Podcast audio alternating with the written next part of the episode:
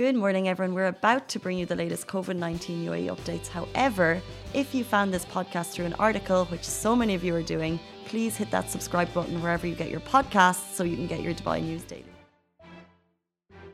Good morning, Dubai. How are you doing? Happy Sunday. Welcome back to the Lovin Daily. I hope you've had a great weekend. I hope you're enjoying the little bit less humidity. It looks a little bit dark this morning, right? It's a little bit colder yesterday. Chai and I were talking about it. Where are you watching from? Uh, are you on the way to work? Are you already in the office? Are you possibly thinking about new flexible hours, which is going to be one of our top stories today? We're also talking about a Lebanese uh, resident in Dubai who's um, who's cycling the equivalent of the surface area of Lebanon to raise awareness, which is a great cause. We want to take you through our top story this weekend, which I'm sure you guys all heard about. Um, the tragic plane accident, uh, which took place on Friday night, and now it's been announced that compensation for the tragic flight crash victims. So, following the crash landing in Calicut Airport in Kerala on Friday night, where 18 people lost their lives, the families of these 18 victims have now been granted 2 million Indian rupees each. 1 million from the Kerala government and then an equal amount from the central government. So Air India Airline has also announced they will provide immediate compensation for the next of kin of the deceased and also for the severely injured. And um, as you probably know, an investigation is underway to certain various aspects of this horrific crash. The black box, uh, which is the flight data recorder, and also the cockpit voice recorder, they have been recovered from the crash and they've now been taken for further analysis. Um, it goes without saying our thoughts and prayers are with the families of the victims and the severely injured at this time. I think the numbers we have at the moment is uh, the death toll is at 18 for that, and also 149 people are severely injured receiving care. I think we all saw the images kind of uh, get shared a lot around on Friday night, Saturday morning, um, and we know that that the flight was people being repatriated, um, and it's just a very very tragic time. Um, so our thoughts are with the families. Uh, we'll move on uh, to another story. This was um, announced last night. Um, Dubai has announced flexible working hours for government workers. I'd love to get your thoughts on this. Is this is something you would want your boss to introduce? So the Dubai Government Human Resources Department has announced flexible government working hours for all government departments, and it's going to start next Sunday, 16th, which is very soon. It's very early to bring this in, I reckon.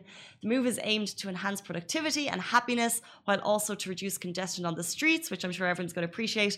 Also, it aims to reduce leave days and enhance well-being for employees. So now employees can arrive anytime between 6.30 and 8 p.m. as long as they complete their designated hours, whether it's a six-hour day or an eight-hour day. The only exceptions are for those who work on a shift basis, but in that case, the actual office itself, they can possibly bring in their own uh, hours. It's up to the department itself, and also anyone who works with the public. So if you're working in constant communication with the public, that is the only exception. But I'd love to get your thoughts on this. If the government bring it in, do you reckon, Chai, that then private sectors will bring it in and then we would have flexible working hours? And what are your thoughts on it? I was just about to ask you that. what am I? Well, uh, my thoughts on it. So the flexible working hours are bringing you in between 6.30 and 8.30 a.m. If you have, a, that means you could possibly, possibly be finishing your day at 2.30, 3.30 p.m. if you have a short working day. So I think it's amazing for parents. I think it's amazing for if you want to have a routine. Like I, at the moment we're talking about Chai's working out at the moment. I, you said you're doing it religiously every single day, but you're getting up in the morning, you're doing a workout before work, you're going after work because of working times, yeah. I reckon, because you're in at seven. But imagine if you could kind of finish your workday at 3.30 p.m., let's say, and you have all of that time for your workout, for your family. I think it's fantastic. That would be a bliss. A bliss. Yeah. A blessing. A or bliss. Or a bliss. Or both. It's definitely both. What I, would you do? I don't know what I what I do at the time, but I do think that to have that kind of the balance is amazing in terms of like if you it's, it's especially I mean for us I think we are kind of nearly married to our jobs at the moment a little bit. But if you have a family, so like if if you, if you have a family at home to give you that work life balance, I think it's amazing. Um, and I just think it'll be interesting to see. Like I said, they're aiming to reduce traffic, they're aiming to enhance uh, well-being, but I think it'll also be interesting to see if it will reduce the number of leave days and reduce the number of absent days, because that's what also what they're trying to get at. Or sick leave, exactly. So will this enhance happiness and positivity so much in the office that people are less likely to take those sick days, less likely to take those act, um, absent days, and just be happier in the office as a whole? And I think it will be amazing to see how it works out for government office, and then possibly Which hint hint. exactly.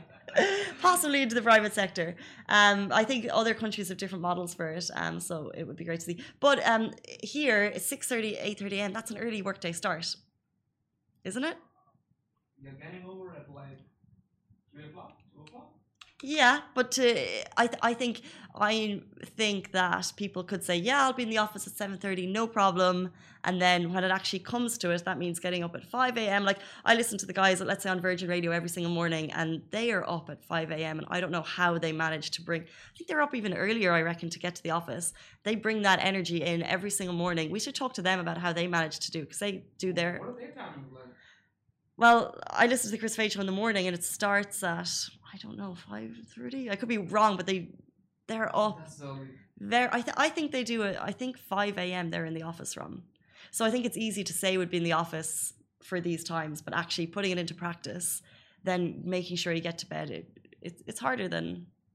I think it sounds dreamy, and I would 100% take it because I'm an early person. uh, But uh, people might like, like okay, we have short working hours, but then if they sleep late, the, the next day morning to wake up on time. This is it. difficult. and once you commit to one, you'd have to take, you'd have to kind of follow through with that. So, guys, I'd love to get your thoughts on it. Um, is uh, flexible working hours, not shorter working hours, flexible working hours, is that something that you'd be interested in? Is that something that you think will uh, roll out and possibly we could see in the private sector in future? We're going to take a short break. We'll be back with you after this message. Help us to support businesses affected by COVID 19 through our Lovin Business Bounce Back campaign and share your favourite businesses with us at hello at lovindubai.com or DM us on our Lovin channels, Facebook, Insta, or Twitter. We'll move on to our final story. A Lebanese uh, resident, a Dubai resident, excuse me, from Lebanon plans to cycle the distance equivalent to Lebanon. So, people all across the world are standing in solidarity with Lebanon following last week's explosions. And one Lebanese citizen who's based in Dubai, he's decided to grow the extra mile. I think this is absolutely fantastic. Uh, resident Robert Namour, he plans to cycle 10,452 kilometers, which is the equivalent of Lebanon's surface area, in the coming months.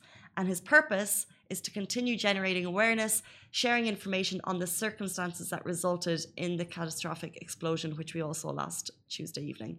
He will be riding 50 kilometers a day until March, and right now he's calling on all other cyclists and runners and anyone else to also join him to continue to make a noise for this cause. I think the main aim is to, I think, in his point, make a noise for the cause, but we want to talk about how Dubai residents can actually help Lebanon at the moment. So, what we shared on Thursday uh, was how Dubai residents can um, can help, and I saw something cool go up.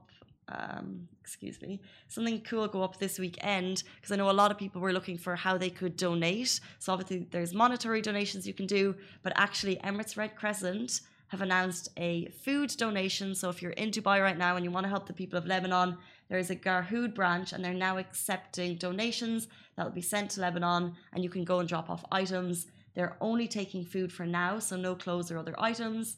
And they said canned meals, rice, flour, pasta, noodles, cereals, dried beans, or anything you can think of that will last long enough. And that will be sent directly to the people of Lebanon. And it's via Emirates Red Crescent, Garhoud branch, Dubai. So if you want to get out and help, that's where you can do it. But also, just um, back to the story that I kind of moved away from a little bit the fact that this Lebanese resident, his name is Robert Namour, he's cycling 50 kilometers a day and he wants you to get involved. I think that's such an incredible feat.